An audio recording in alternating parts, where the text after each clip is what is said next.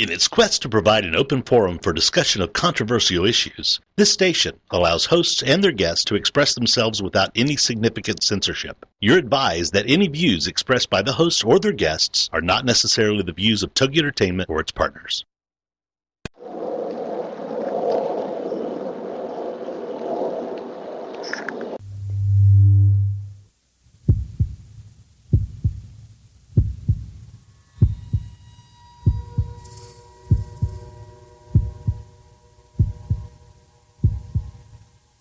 Come with us on a journey into the unknown, the unexplained, and the unbelievable.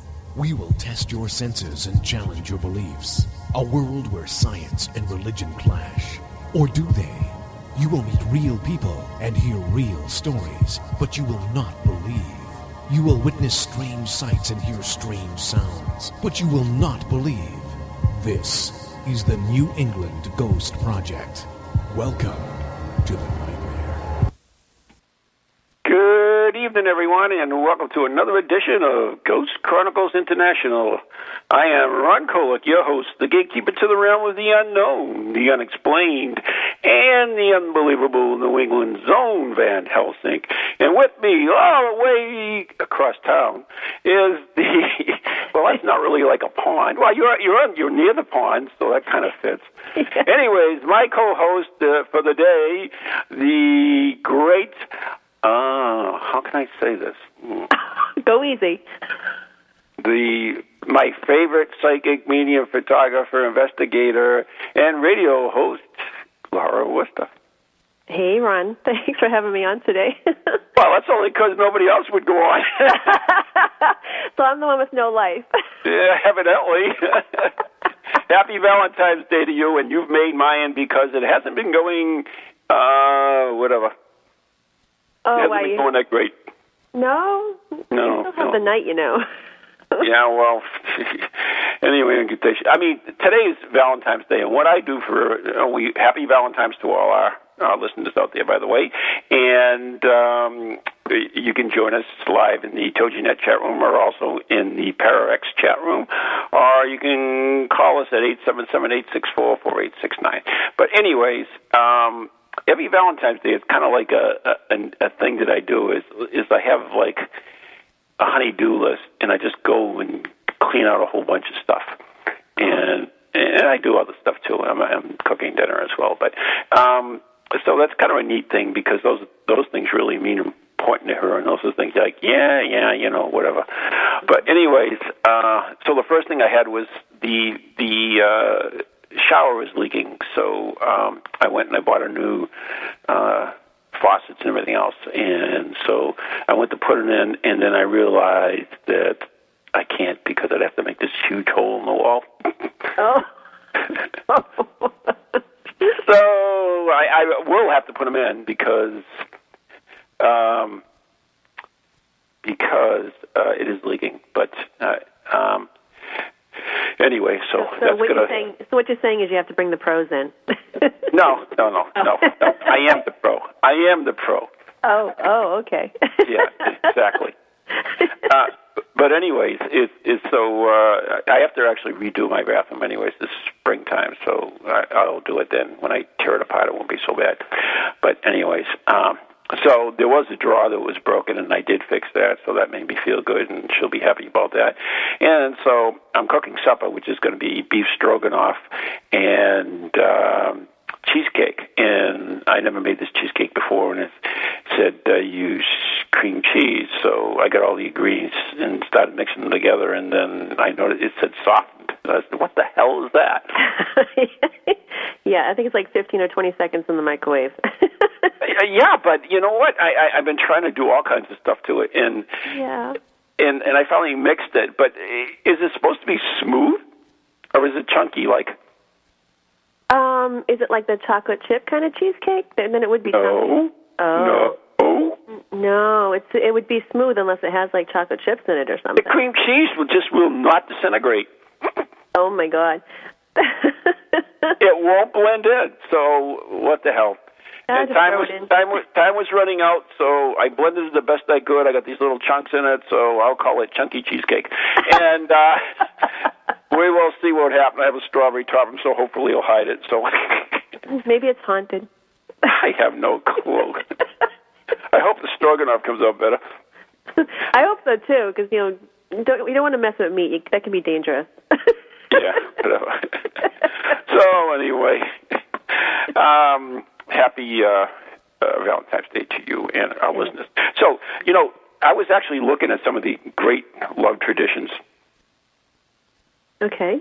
And do you know in Germany, there is actually a tradition that you shatter a large number of dishes before the wedding? Really? And then, yeah, and then you have the bride and groom clean up the pieces. Why? I have no clue.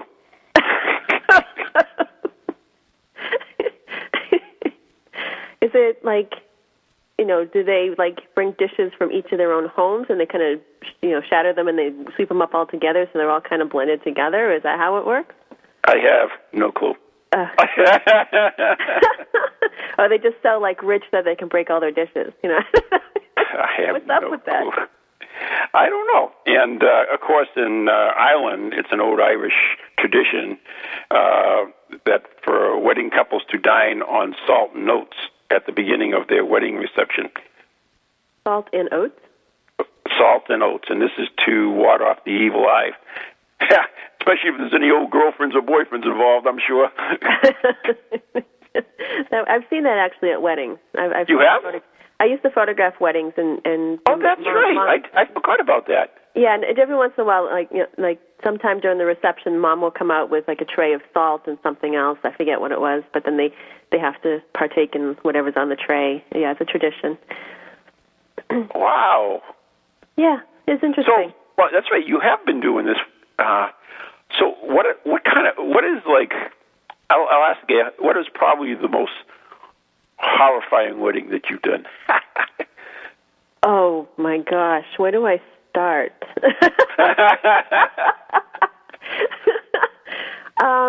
Actually, I have to say I've been very, very lucky.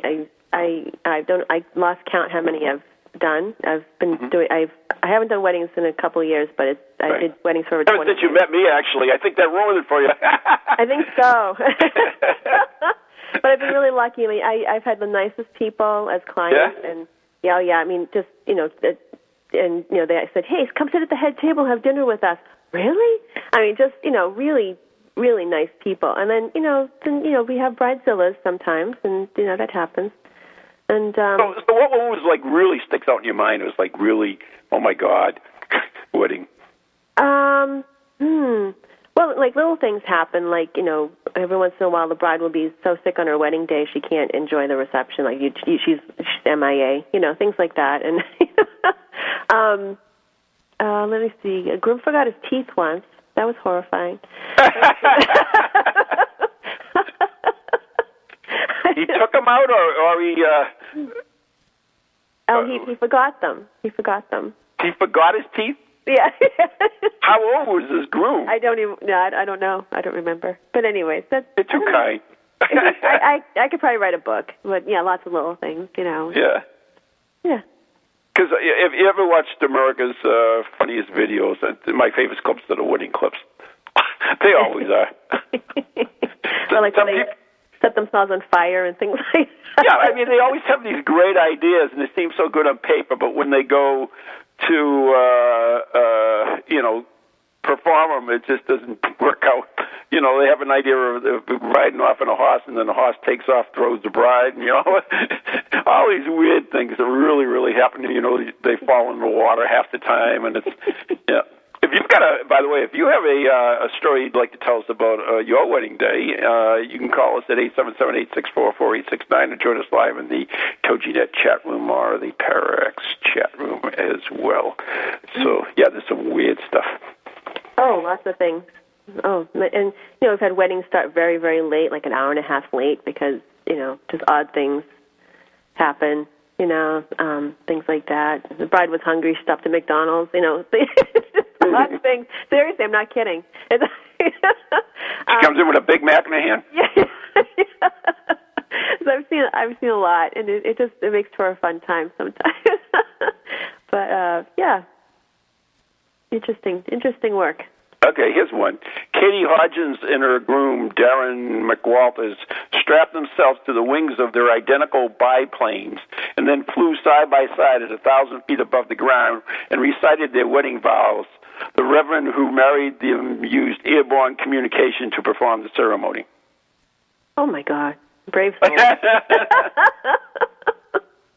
No? It's very brave. Just think of all the things that could go wrong, you know. It's just that's what I think. A very simple wedding is the best kind of wedding. Do you know what the role of the best man was? What's that? The role of the best man was originally that of an armed guard in case the bride needed to be kidnapped away from his disapproving parents. Oh, you're talking about traditionally. Yeah, traditionally. I thought you meant the biplane couple.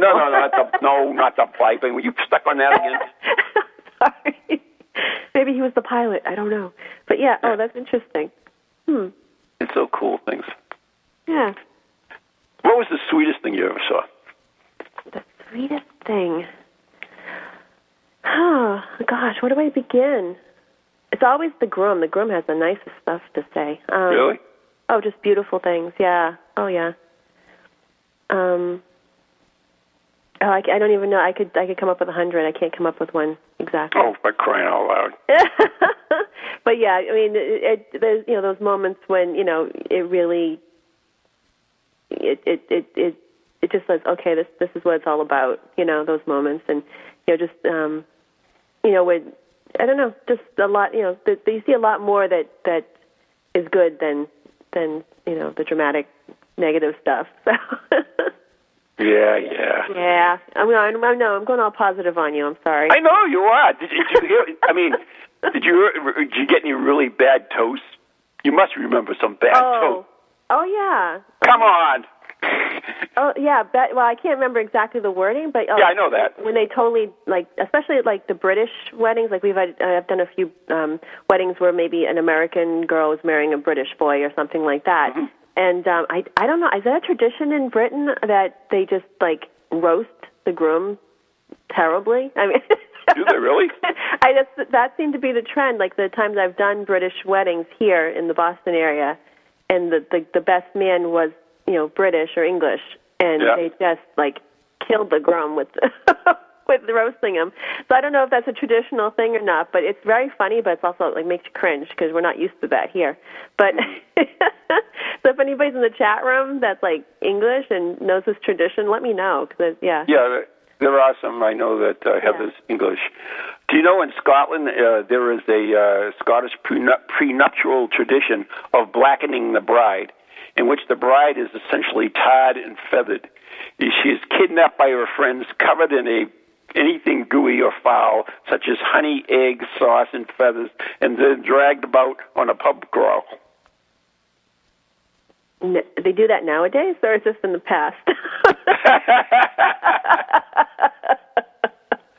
I just don't see a modern-day bride going for something like that. Not going for that, yeah. No. That would make a very interesting Bridezillas episode, I got to tell you. Oh, boy. Wow. Have you seen that show? Oh, my gosh. I forget what channel it's on. It's horrifying. The size of the dresses. The Gypsy Wedding show. Have you seen that one? I missed that. Oh, my gosh. The dresses are huge. Yeah, that's quite a thing. I haven't seen it in a while. I've watched it a couple of times, and my daughter and I are like, can you believe she's actually walking down the aisle in that dress? She can't even walk. It's so big. Are you kidding me? I've seen some wedding dresses. I can't even say it. That they virtually, they're so low cut, they virtually cover nothing. Oh, yeah. I can have stories about that, but I'll keep it clean. You don't have to. This is internet. Yeah, sometimes people forget, you know, where they are, and yeah. Okay, we'll just leave it at that. Okay. Do you know why the third finger on the left hand is where you put the wedding ring? No, why? See, I'm testing you at all this cool wedding stuff. Yeah. Because it's Valentine's Day, right? Yeah. Yeah, the placing of the wedding ring on the third finger on the left hand has its origins in the Grecian belief that the vein ran directly from the heart to the finger. Oh. Isn't that sweet? Very interesting. I guess. Well, how do, oh, there you go. Someone filled me in. It's called Big Fat Gypsy Wedding. That's the name of the show. Big Fat Gypsy Weddings. Yeah. I'm not touching that. It's fascinating because they just go all out, and it's like totally over the top, and the bride can barely get down the aisle. It's amazing. Huh. Anyways, yeah. But are we going to talk about ghosts, or are we just going to talk about weddings? Well, today's Valentine's Day. We can talk ghosts. Oh. You need ghostly weddings? Ghostly weddings. The corpse bride? No. No. I just checked my cheesecake, and it looks like it's got little things in it. Well, you better do the gentlemanly thing and test it first before your wife does. Nah, it'll be fine. It'll be fine. Okay. I bet you will be fine. Next time you'll do better, I'm sure. Of course I will. I always do great. It's highly unlike me to be unperfect, but I have never worked with cheesecake before. It's not my fault. Oh, dear. Anyway. But anyways, do you know that marriage by capture is the oldest way of starting a new family? Marriage by capture, like what? Like stealing the bride. Like pirates. Yeah, evidently. Ew, that's not a good way to start a marriage. Although, wasn't marriage originally just more about business, anyways? I guess. Yeah. Well, when the cavemen used to club them and then drag them off by the hair, something like that, and then it was all about property and things like that. So, I don't know when love actually came into it. But anyhow. So have you seen any good ghosts lately? I don't know. I'm reading about this. Oh, come on. A wedding ring should never be removed unless it is being used to ward off a witch. Did you know that? Ha ha. Really? Mm-hmm. Oh, that's fascinating. Yeah, I don't have one anymore. I haven't worn one, mine, in about a month. Yeah. When I had my heart operation, they actually had to cut mine off, which is really sad, yeah. Oh, I'm sorry. Yeah. Oh, that's a bummer. You should get another one. Yeah. Yeah, you should. Why not? I don't think so. Not the price of gold. Yeah, I know. I could get mine resized. I suppose I could go in the... Never mind. What? Anyways, speaking about taking wedding rings off to ward off witches, we actually have a witch in the line now. She's my favorite East Coast witch. She is none other than Kelly Spangler. Hey, guys. Hey, Kelly. Hey, Kelly. Hi. How are you guys? We are not good, but that's all right. Oh, well. Yeah. Nobody loves me today, and it's Valentine's Day, and I'm feeling really sad. And you know, yeah, we love you, Ron. We do. Yeah. We wouldn't be here unless we did. Yeah. so Kelly, I just read this thing in the thing about you never take your wedding ring off unless you use it to ward off a witch. Did you ever hear that? What does it say? You never take the ward off a witch? No, you never take a wedding ring off unless you're going to ward off a witch. Oh, never heard of that one before. But what if you are a witch and you have a wedding ring on? I mean, that's kind of strange.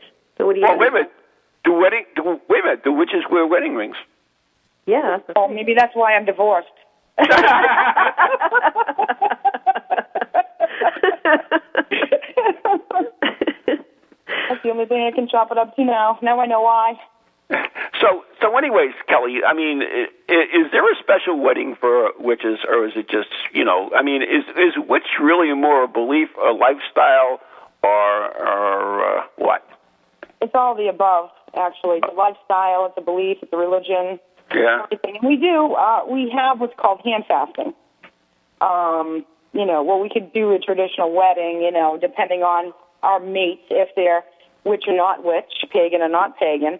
But we do hand fasting, and it's an old pagan traditional wedding where, you know, the bride and the groom, or the groom and the groom, the bride and the bride, they are entwined by ropes, and they have to jump the broom, and Do they exchange wedding rings and vows? They do. Wait a minute. Time out. What? They're entwined with rope and then have to jump a broom? No. Their hands are. I should have been more specific. Their hands are, and their hands and wrists are tied and bound. Uh-huh. Loosely, not like, so they can never undo it. And it's kind of binding them together and bonding together, and, a priestess or a priest will, of the pagan tradition, will conduct a ceremony for them. It's a very beautiful ceremony to watch if you've never been to a pagan hand fasting. No, I have never been. Yeah, they're really cool. I love them. And, there are a lot of traditions, a traditional wedding. There are some same traditions in the pagan wedding, too, but just done a little bit more different, and most of us like to do that outdoors more so than in a building or in a church or anything like that. Laura, have you ever photographed a pagan, witch wedding? No, I haven't. I'm amazed that I haven't, actually. I've seen something similar with the hand fasting, but I haven't. They didn't really say that it was on that tradition, though. But it'd be fascinating to do one. I would love to have the opportunity to do something like that. Well, next time Kelly ties a knot, there you go. Well, I've done that once. I'll never do it again. However, if I know any witches, the pagans get married, maybe I'll suggest you as a photographer. All right, thank you. I appreciate it. Wow. So is the wedding held at night? No, during the daytime. Okay. Yeah. Do you evoke spirits? A lot of hand fastings done between, most pagans do it between May and October. Oh. Because normal weddings. I mean, there may be some that do it in the wintertime, but you really like to do that outside if possible. Mm-hmm. But some have done it in halls, but traditionally it's done outside. That's my cheesecake. Cheesecake? Yeah. Is it setting on fire alarm? What are you doing? I'm making my Valentine's Day dinner, and I was telling Laura, and I made this big problem, because the cream cheese, I didn't know you had to soften it, and I've been trying to soften the freaking thing for like an hour and a half now.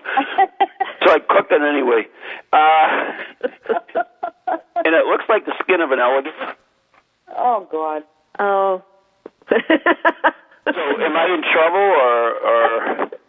It's not supposed to look like that. No? It's not my experience. Oh, well. The effort was there, and that's all that matters. Yeah. It's made with love, right? It's made with something, that's for sure. Okay. I poked it, and it seems to be poking okay. That's good. Anyways, this is a cooking show now. How do you like that? Now, I poked it with my spoon, and I've got a little bit on the end of it, so I'm going to let that cool for a second. Then I will taste it and see if it's going in the garbage can or not. And, no, I just put more strawberries on it. Ah, that's it. Bury it in strawberries. She'll never know. Anyway, okay. As long as she's not listening in, you're good. My mom passed away. You think she would have, kind of connected with me, kind of let me know what was going on, but no. Well, don't everybody start a recipe book? It was one of the funniest things, and this was just before my mom died, is I went over to her house, and she said, can you fry me an egg? And I never fried an egg before. I don't know what the hell I was doing. So I said, I don't know how to make an egg. She, what are you, stupid? And it's like, that bothered her until the day she died, that she called me stupid. Aww. Yeah. So every time I went over there after that, and she asked me to do something, I said, I don't know, I'm stupid. I don't think I can. Aww. Anyway. So she didn't help me, but anyway. So let me see what we are. Time-wise? Okay, all right. We're coming up onto the break, but anyways, Kelly, so do you call spirits in on a wedding? And we're going to talk ghosts after the break anyway. So do you call in spirits during a wedding? Your ancestors and so forth? Well, we do it ritual. So absolutely. We would call in those that are close to the bride and groom and basically join the wedding and protect those in the room or outside around the circle. So basically we do a traditional, ritual during the ceremony, and then we go into the actual hand fasting itself. Mm. So you would call in the spirits, the ancestors, your guides, and we do call in each quarter, north, south, east, west. Right. So yeah, it's basically we're doing like a ritual / wedding. Yeah. Yeah. I never went to a pagan or witch wedding before, but I did go to a pagan wake, which was interesting. Mm-hmm. Which wake? Which wake? That sounds not right. Which wake? Which did you go to? Actually, I went to which? I went to. Oh my God! I just thought. Oh my God! I can't think of his name. That's not what me to tell, so I'm not gonna. Okay. Yeah, anyways, no. I went to Sean's wake. I was there. You were? Hello. Yeah. Of course I was. He was my teacher and my brother and my cousin brother. So were you part of the ceremony? I was actually sitting in the front during that. It was Tyson, Leanne, Christian, and I believe Sandra that did the actual ceremony in front of John Casket. Yeah. Yeah, I went there with Maureen and Jeff Belanger. Oh, okay. Yeah. It was glory to me that day. Oh, God. I can't even believe it's been 5 years, to be honest with you. Can you believe that? Yeah, I know it. It'll be five years on the 18th, actually, of March. Uh-oh. Uh-oh. Uh-oh. What's that noise? It's a cheesecake. It's a cheesecake screaming for help. It's like more strawberries on top. Lots more strawberries. All right, so anyways, we're coming up to the break, 30 seconds to break anyways, and you are listening to Ghost Chronicles International, and our special witchy guest today is Kelly Spangler, who, by the way, will be with me when we do our... Oh, is that how I say it? I don't know. We're doing a conference or an event, a 3-day event here in July, along with Cal Cooper from the UK, Jane Doherty of the Psychic Belly and the Crystal Skulls, and also, oh God, who else is there? Oh, Brian Shepherd, Psychic Guys from the UK, and some other guest as well, and Kelly will be there as well. So anyways, we've got to take a break. You're listening to Ghost Chronicles International with Laura Wooster, Ron Kolek. My special guest is Kelly Spangler. We'll be right back after the following messages here on TogiNet, Parax, Ghost Channel, and beyond. Welcome to TogiNet, radio with a cutting edge.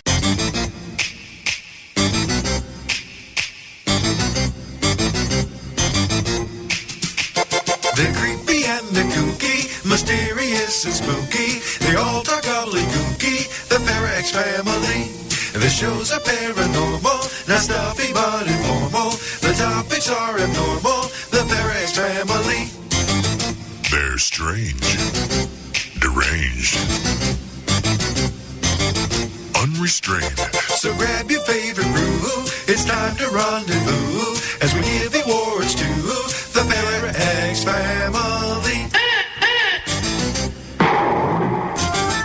Take 6,427. All right. Hi, I'm Ron Kolek, author and lead investigator of the New England Ghost Project, New England's own Van Helsing. And I'm Ann Kerrigan, the blonde bombshell, and I'm the lead investigator of East Bridgewater's Most Haunted. And we'd like to invite you to tune in Ghost Chronicles: The Next Generation every Wednesday night at 7 p.m. Eastern Standard Time on www.toginet.com. So Ann, what are they going to hear on this stupid show?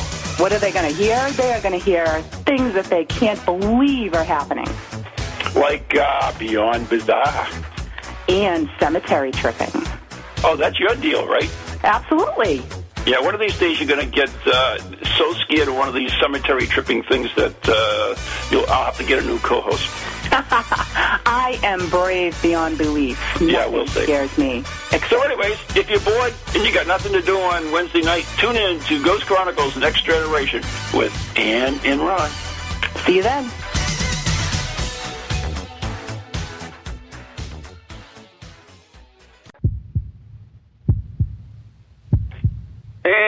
We are back. You are listening to Ghost Chronicles International with Laura Wooster and Kelly Spangler and, of course, myself, Ron Kolek. So here I have the cheesecake, and I'm about to taste it live on the air. Yes. I'm a tad bit jealous if it's good. It's actually not bad. Aren't you supposed to chill that first? A little chunky. A little chunky, but... Well, it is what it is, as we say in the business. Yep, I do have to chill it for 3 hours, so...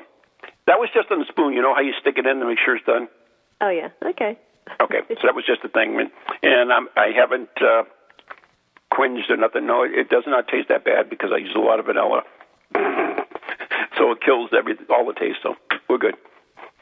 Anyways, as I mentioned before the break, we are going to be doing a special 3-day event on July 27th, 28th, and 29th up at the VZ Estate in Groveland, Massachusetts. And we have Brian Shepherd from the UK is coming over. He's a psychic artist for Most Haunted for years, which I've always been intrigued by psychic artists. Cal Cooper, who has recently written a book on his studies in telephone calls from the dead. Bob Murch, who you know, Kelly, of course, is the aficionado of the Ouija board, and Jane Doherty, who's an amazing psychic medium. She used to be the star of the TV show Dead Tenants. She has a psychic belly, which is really something to see, or witness, I guess. And then she also works with the Crystal Skulls, which is cool as well. And we have a couple more, so as well as Kelly Spangler, our favorite Salem witch. Oh, don't make me blush. Yeah. Well, Christian's not here, so I can say that. Well, now he's down there, so he's a southern witch now. Yeah, there you go. So Kelly, you have also formed a ghost hunting group as well, correct? Yes, I have. And what's the name? What's the name of it? And you have a website? And... Yes, it's Salem Spirit Seekers of Massachusetts Paranormal Team, and our website is salemspiritseekers.com. Okay. And I understand you went on your first investigation as a group, was it last week or the week before, I believe? The week before as a group, having most of the group together, and we just we did a local hunt up at Gallows Hill, and we did a couple of cemeteries. And it went really well. Everybody worked great together. And, you know, I've done many investigations with other groups, and, you know, and having my own group now, it's really exciting, and I'm looking forward to a very adventurous year with the group. Cool. And what do you think of that, Laura, as a witch ghost hunting group? Why not? Of course. And I am a necromancer. I kind of help. There you go. Sorry. I missed that. What was that? I said I'm also a necromancer, so it kind of helps, you know, bringing the spirits. You know, you have to explain that kind of, because a lot of people don't know what it is. They think it's somebody who makes love to a dead person. No, that's. I don't know what you call that. You have to that's what you call it. Necromancer is one that solely works with the dead, you know, conjuring the dead, working within the spirit realm, you know, basically bringing them out for people and for ourselves and to do bitings for, you know. So It's a really interesting field to be in as far as being a necromancer. I've done many exciting rituals for people and brought up some really things that freaked some people out. They weren't sure what to expect once I started going into the ritual of necromancy. So you're going to be very careful if you don't know what you're doing, obviously. I can imagine. Wow. Yeah, because I'm also a trans medium, so the spirits, sometimes they will come through me also, and I will become that spirit. So doing necromancy, I can also become the spirit for the people. Kelly, there's a lot of controversy about whether spirits can actually get stuck here or not. Do they need help to be moved into the light and things like that. Do you believe in doing that type of work, or do you believe that it's not necessary? Well, I believe a spirit's here for a reason. If it wants to go, it will go. Mm-hmm. You can calm a spirit down. You can have it, leave the people be or whatnot. But I feel that spirits don't actually ever leave. They mm-hmm. may not show themselves because you would ask them to quiet down, or you ask them to mm-hmm. please, make peace with them or whatever. But I believe that spirits are all here anyway, yeah. no matter what. I don't believe in them going anywhere further than they're just behind a different veil than us. Right, a different vibration, yeah. Exactly. Mm-hmm. Yeah, it makes perfect sense. So I hear so much about people saying, oh, the spirit's stuck, we need to move it on and move it towards the light. And I'm like, I don't know, can spirits really get stuck? It doesn't make no, they can't get stuck. I just firmly believe that, if a spirit is expressing itself to you, it mm-hmm. needs just to give you some kind of, it needs you to know it's there and it has something to tell you, mm-hmm. And once you figure what that could be, it may just leave you alone. And, the more afraid of it you are, the more you feed that, the stronger it's going to get and the more activity you're going to get. That's what I firmly believe in. You mm-hmm. know, like last week I went on a private investigation in a residence. I can't say much about it, but I definitely, the spirits that are on the land are going to be there. Are they going to calm down? I don't know. I don't think these ones want to, but you can sure the heck live side by side with them and just not feed the energy so much. Mm-hmm. That's true. Yeah. Mm-hmm. Excuse me. We actually have a question from the chat room from Ghost Girl, and she asks, what do you think of ghost hunters? And this could be to you, Kelly and Laura as well. What do you think of ghost hunters who taunt the spirits? Mm. Well, I'm not a big fan of that. I'm really not. I did work with Ghost Adventures. But I don't firmly believe in antagonizing them and getting them riled up. If they want to speak, they will. I mean, I firmly don't believe you should do that because you can get hurt doing that. Mm-hmm. The guys, they do it, and maybe it's more for TV, so they can get some readings or whatever it is, but yeah. I don't believe in taunting them. I don't understand the reasoning behind it anyways. I mean, if their spirits just don't happen to have bodies, you wouldn't walk into someone's house and just start taunting them. If they right, exactly. If they were people, and so it doesn't make any sense. And just because they're spirits, that doesn't mean we shouldn't have a little bit of respect. Well, that's because. The people that do that do not look at it that way, Laura. They're in it for more their own personal edification, in that they want some type of reaction. That's what they're in. They're in there for a thrill. They're in there for a scare. And I think that's why they do it. They're not really looking at it as spirits, as people, disembodied right. people, but...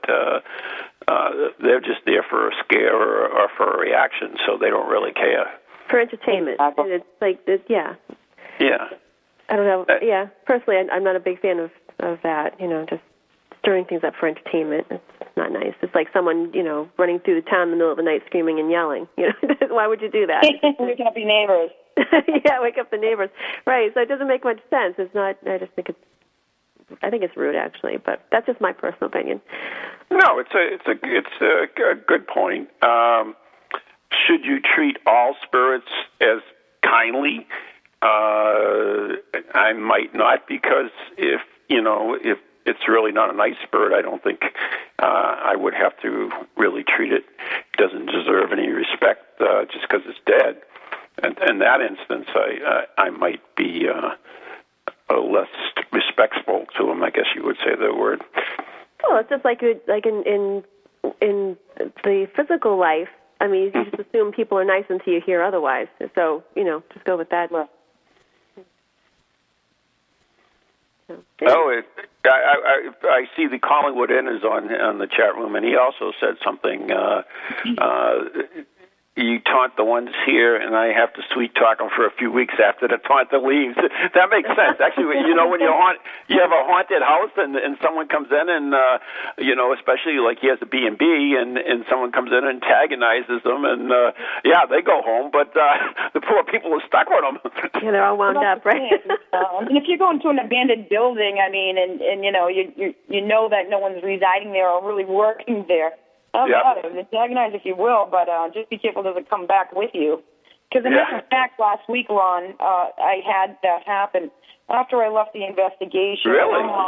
I got home around 3:30, and Andrew was, like, on his way out the door, dropped me off, and I do a St. Michael's prayer before and after each investigation, and with the sea salt, and I started with my hands on my face first, and all of a sudden I got a burning sensation on my chin. I looked, and I have a big welt on my chin. On my neck. And I was like, oh, I know that feeling. Next thing I feel is my back. I'm like, here we go. So I took off my shirt. I'm looking at my back. Had a few scratches. I'm like, okay, time to get in the shower now. So I get in the shower, and I start cleansing myself. I get out. It's burning more. I had more scratches. I actually can send you the photo if you like. So basically, I definitely had brought something back with me, and it was tearing its way out of me. And for the past couple of days, it's been tired. Since then, it really took a lot out of me. Wow. Yeah. So I mean, you do have to be careful. And I was not antagonizing. I you know, the land itself was just crazy. So something wanted to be my friend, and we came home. My freezer door was wide open. We're getting some feedback here, Kelly, from you. Are you on a regular phone or are you on a speakerphone? I'm on a cell phone. That's weird. Yeah, well, it's funny how I was just talking about that, right? I know, isn't it? You know, you know what? You can laugh at it, but I swear sometimes that it is. So many times that's happened. It doesn't want me to talk. We had a lot of audio and DVR problems when we were there, and, you know, battery drainings. I mean, so there was a lot of different things that happened there, so I wouldn't doubt if it's trying to interfere with the conversation right now. All the time when I'm talking to Ron on the phone, there's something always happens. The phone, like, it gets all garbled or something. Something always happens. It's very weird. Oh, yeah. Especially when we first met you, and we would talk it, and her battery would be good, and her battery would just die on her. Yep. Crazy. It's all those friends that you have hanging around that nobody can see.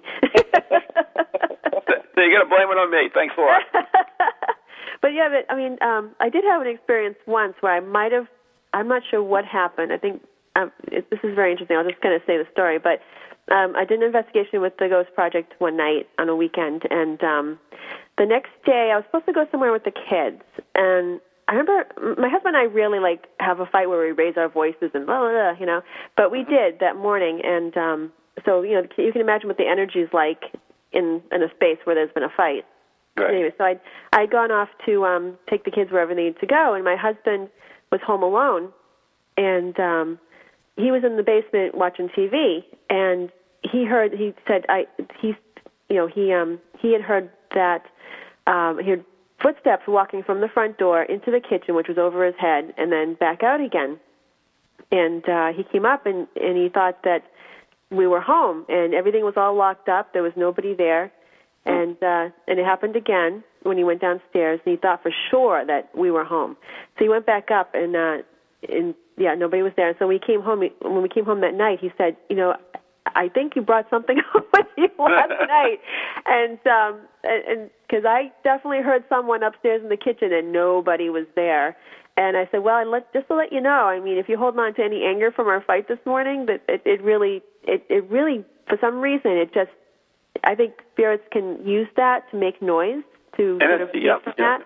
So I said, you might just want to, like, mind your anger a little bit. We'll just clear this place out a bit. So it's very interesting. So it's really important to really mind your energy and to know that one, you know, even though an emotion has passed, doesn't mean the energy hasn't dissipated from the space, and spirits can come in and kind of use that to manifest and become a little stronger. At least that's my personal experience. But, anyways. Yeah, I mean that's pretty amazing. As we're talking about this, my daughter's cell phone's been going on and off. Swear to God. Really? I'm like, what is that noise? I look, it's her cell phone. It's shut on, shut off, shut on, shut off. Oh. Wax on, wax off. Wax on. Yeah, exactly. Like, go away.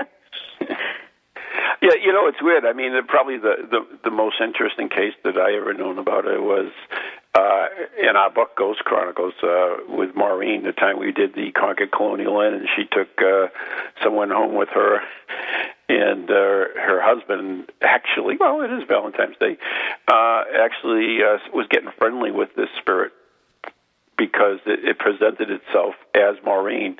And then as he was getting friendly with her, the light came through the shade, and her face, Maureen's face, turned into a skull. And then he looked, and Maureen was actually sleeping next to him. Oh, my God. Interesting. Yikes. Yeah. Are you sure he wasn't dreaming? Right? No, because he was totally shook up the next morning, totally... And, of course, Maureen had the best sleep she ever had that night, so that was good. Oh, no. Yeah, a whole lot we just don't understand, do we? We don't understand it. We really don't. That's the thing. Is people think they've got it all figured out, but we don't. And you know, what frightens me probably more than anything is the number of demonologists that are out there now, and they... I don't know. You just got to be careful what you're messing with. Yeah, you really do. Yeah, and there's definitely places that I know that the Ghost Project has gone on to investigate, and for whatever reason, I get a big no, don't go. Mm-hmm. And it's not because I'm scared of going and witnessing anything, but it just for whatever reason didn't feel right. And sure enough, I hear stories when you guys come back like there's something out there, like not all that good. Mm-hmm. So, yeah, like the Bridgewater Triangle, it's not my thing. That's not for me. I definitely would not go there. I recently heard about that, actually. When was it? 2 weekends ago. I had no idea about it, and now I'm curious. Oh, Bridgewater Triangle? Yeah. If you go onto our website, the NEGP website, which is NEGhostproject.com, the letter N, the letter E, ghostproject.com, there's a video section. You can actually see where Maureen ends up being trans-channeled or possessed by some type of a creature out there. And, yeah, that was a nasty thing. That was right after I had my heart operation. She dislocated my finger, and, yeah, it was really... Yeah, it took a lot out of me that time. But anyways, that's you really have to be careful anyways. Oh, yeah. There's actually, we have a comment from Spooky Palooza in the chat room. He says, the frustrating thing about ghost hunters taunting does nothing for the property owner. The more for the benefit of the paranormal team to collect evidence for themselves, bragging rights. Amen. And that's true. Exactly. Yeah, absolutely, yeah. Absolutely. When it becomes less about helping somebody and more about the ego of the group or the team or the person collecting the evidence, then it's no use to anybody. Absolutely, I agree. Yeah. Yeah, I agree with you all. And we also have another comment. This is from Heather from the UK. And you guys, Kelly and Laura, have you ever heard of the Pendle Witches? Yes. And Laura? No, it was in England, right? I'm trying to read along. Yeah. Mm-hmm. Okay. Yeah, they were 12 witches were executed at Lancaster Castle in 1612. But Most Haunted did a live broadcast from there, and they had all kinds of problems. A lot of people in the team got sick. A lot of people had anxiety attacks and other things. It was one of the worst locations that they had that physically attacked them wise. But anyways, and Heather was saying anyway, she was just reading in the newspaper that they're launching an official campaign to pardon the witches. And 76% said they would pardon, 24% said no, they shouldn't be pardoned. But what were they accused of other than being witches? Was there something? That's all you need. So then they should be pardoned.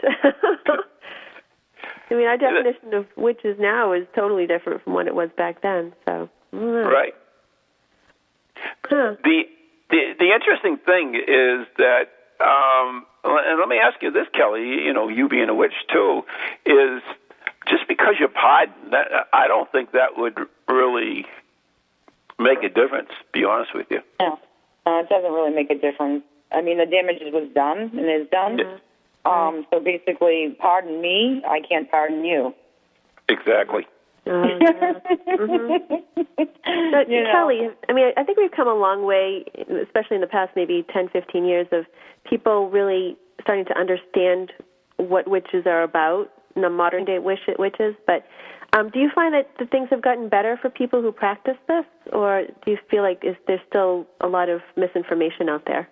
You know, it depends on what part of the country and world you're from. Because obviously in my area, it's accepted. It's a little bit more accepted than most. So I think that, you know, yeah, it's becoming more mainstream, so to speak. So it's being more accepted, you know, witches, Wiccans, all of those, they now have the right to put the pentacle on our gravestones. It is a lot easier to come out of a broom closet, so to speak, 20 years ago, you know, or even 15 years ago at that. I mean, it was still very shunned. I mean, Lori Cabot being the first person to open a witch shop, you know, over here on the East Coast, opened the doors for a lot of the witches around here. Yeah. You know, and to be able to expose it in a way that people can understand it instead of being afraid of it. Right. Yeah. Excellent. Yeah. I mean, I still have a few times when people have seen the pentacle and just cringe because they think automatically they go to the negative thing, and it's just sad, you know. Well, actually, there's a difference between the negative and what it's upside down pentacle, right? Is that what? Well, the upright pentacle is the female energy, and the male energy is the inverted, so to speak. Oh, it is. So inverted is higher anarchy in a witch, meaning you can be like third degree. If there's degrees, the highest degree you wear the inverted also. But then you have this, you know, the people that are like, you know, the Satanists, the Satanics, you know, and whatnot, and they wear it to represent their, you know, that. But people even with the Satanists, they get a bad name because not all Satanists are satanic. There's two different things. Really? You know that Satanists don't believe in Satan. What? They're atheists. Most Satanists are atheists. They don't believe in God, the goddess, or Satan, so to speak. They just use a self-absorbed kind of religion.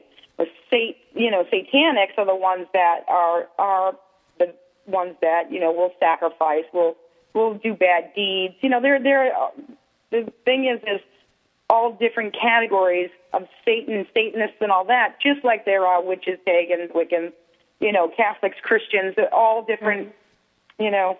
So people get confused now because of that with the pentacle. They automatically assume dark because of what? Hollywood. Right. Hmm. You know, Hollywood makes it, no matter what, vertical, invertical, whatever it is, it's evil. You know, right. So when actually it's very positive, the pentacle representing all the elements of the earth, earth, water, fire, air, the top of the pentacle meaning spirit, and the circle is life, the circle of life. You know, so it's a protection of all the elements in spirit, giving eternal life. That's interesting. We had a group on, about 3 weeks ago, maybe a month ago. They were a born-again Christian ghost hunting group, but to them there were no ghosts. There were only demons because they don't believe in ghosts. They believe that when you die, your soul either goes to heaven or hell. So anything that was been hanging around is a demon. So they did their thing only, you know, and the assumption that everything they were dealing with was the demon. Oh.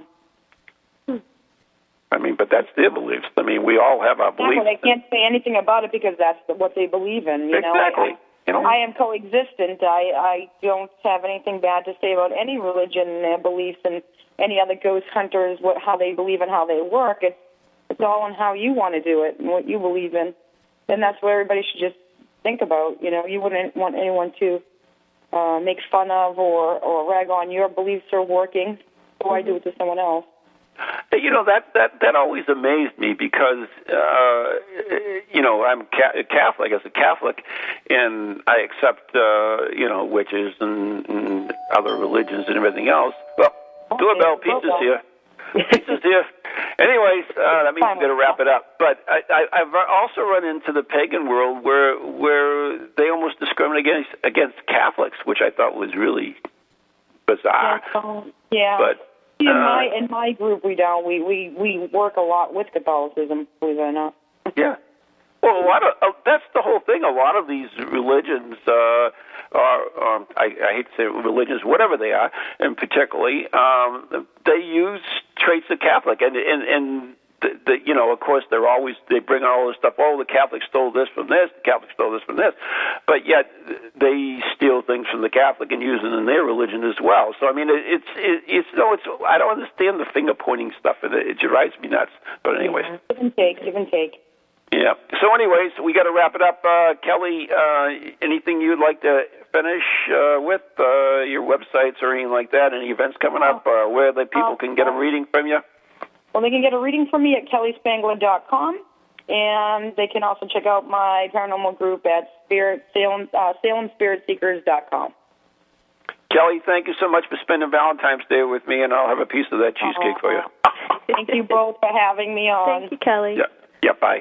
Take care. Bye-bye. And, Laura, so we're just about out of time. I know that you have your own radio show, Walking the Path, on Sunday nights, 9 o'clock. 9 p.m. And where can people get a hold of you, get readings from you, because you do readings as well, and why don't you give out your information as well? Oh, sure. It's my website's laurawooster.com, laurawooster.com, and you can also, I'm on Achieve Radio, 9 p.m. Eastern Time on Sunday evening. Mm-hmm. And, of course, Laura is a member of New England Ghost Project, too. Woohoo! Woohoo! You know what? I have to admit this. We're just about out of time. I know the tunes are on now. But, you know, you and I went out in the freaking cold to take this photograph of the Poe Toaster. I mean, I thought this was really cool because the Poe Toaster was, you know, the Edgar Allan Poe, the guy who went to his grave for years going on. And of course, Tebow was the quarterback for the thing who did that pose. And we combined the two for this thing, and it came out awesome. And yet, it fell on deaf ears in a lot of people. They just didn't get it. Everybody was like, who's Tebow? It was one or the other. They didn't get the Poe Toaster part, too. It was just too cerebral for them, so that's the way it is. Sure, we'll leave it at that. So, Laura, I want to thank you so much. Have a happy Valentine's Day, and thank you for spending it with me. And good night, and God bless everyone. From ghoulies to ghosties, long-leggedy beasties, and things that go bump in the night.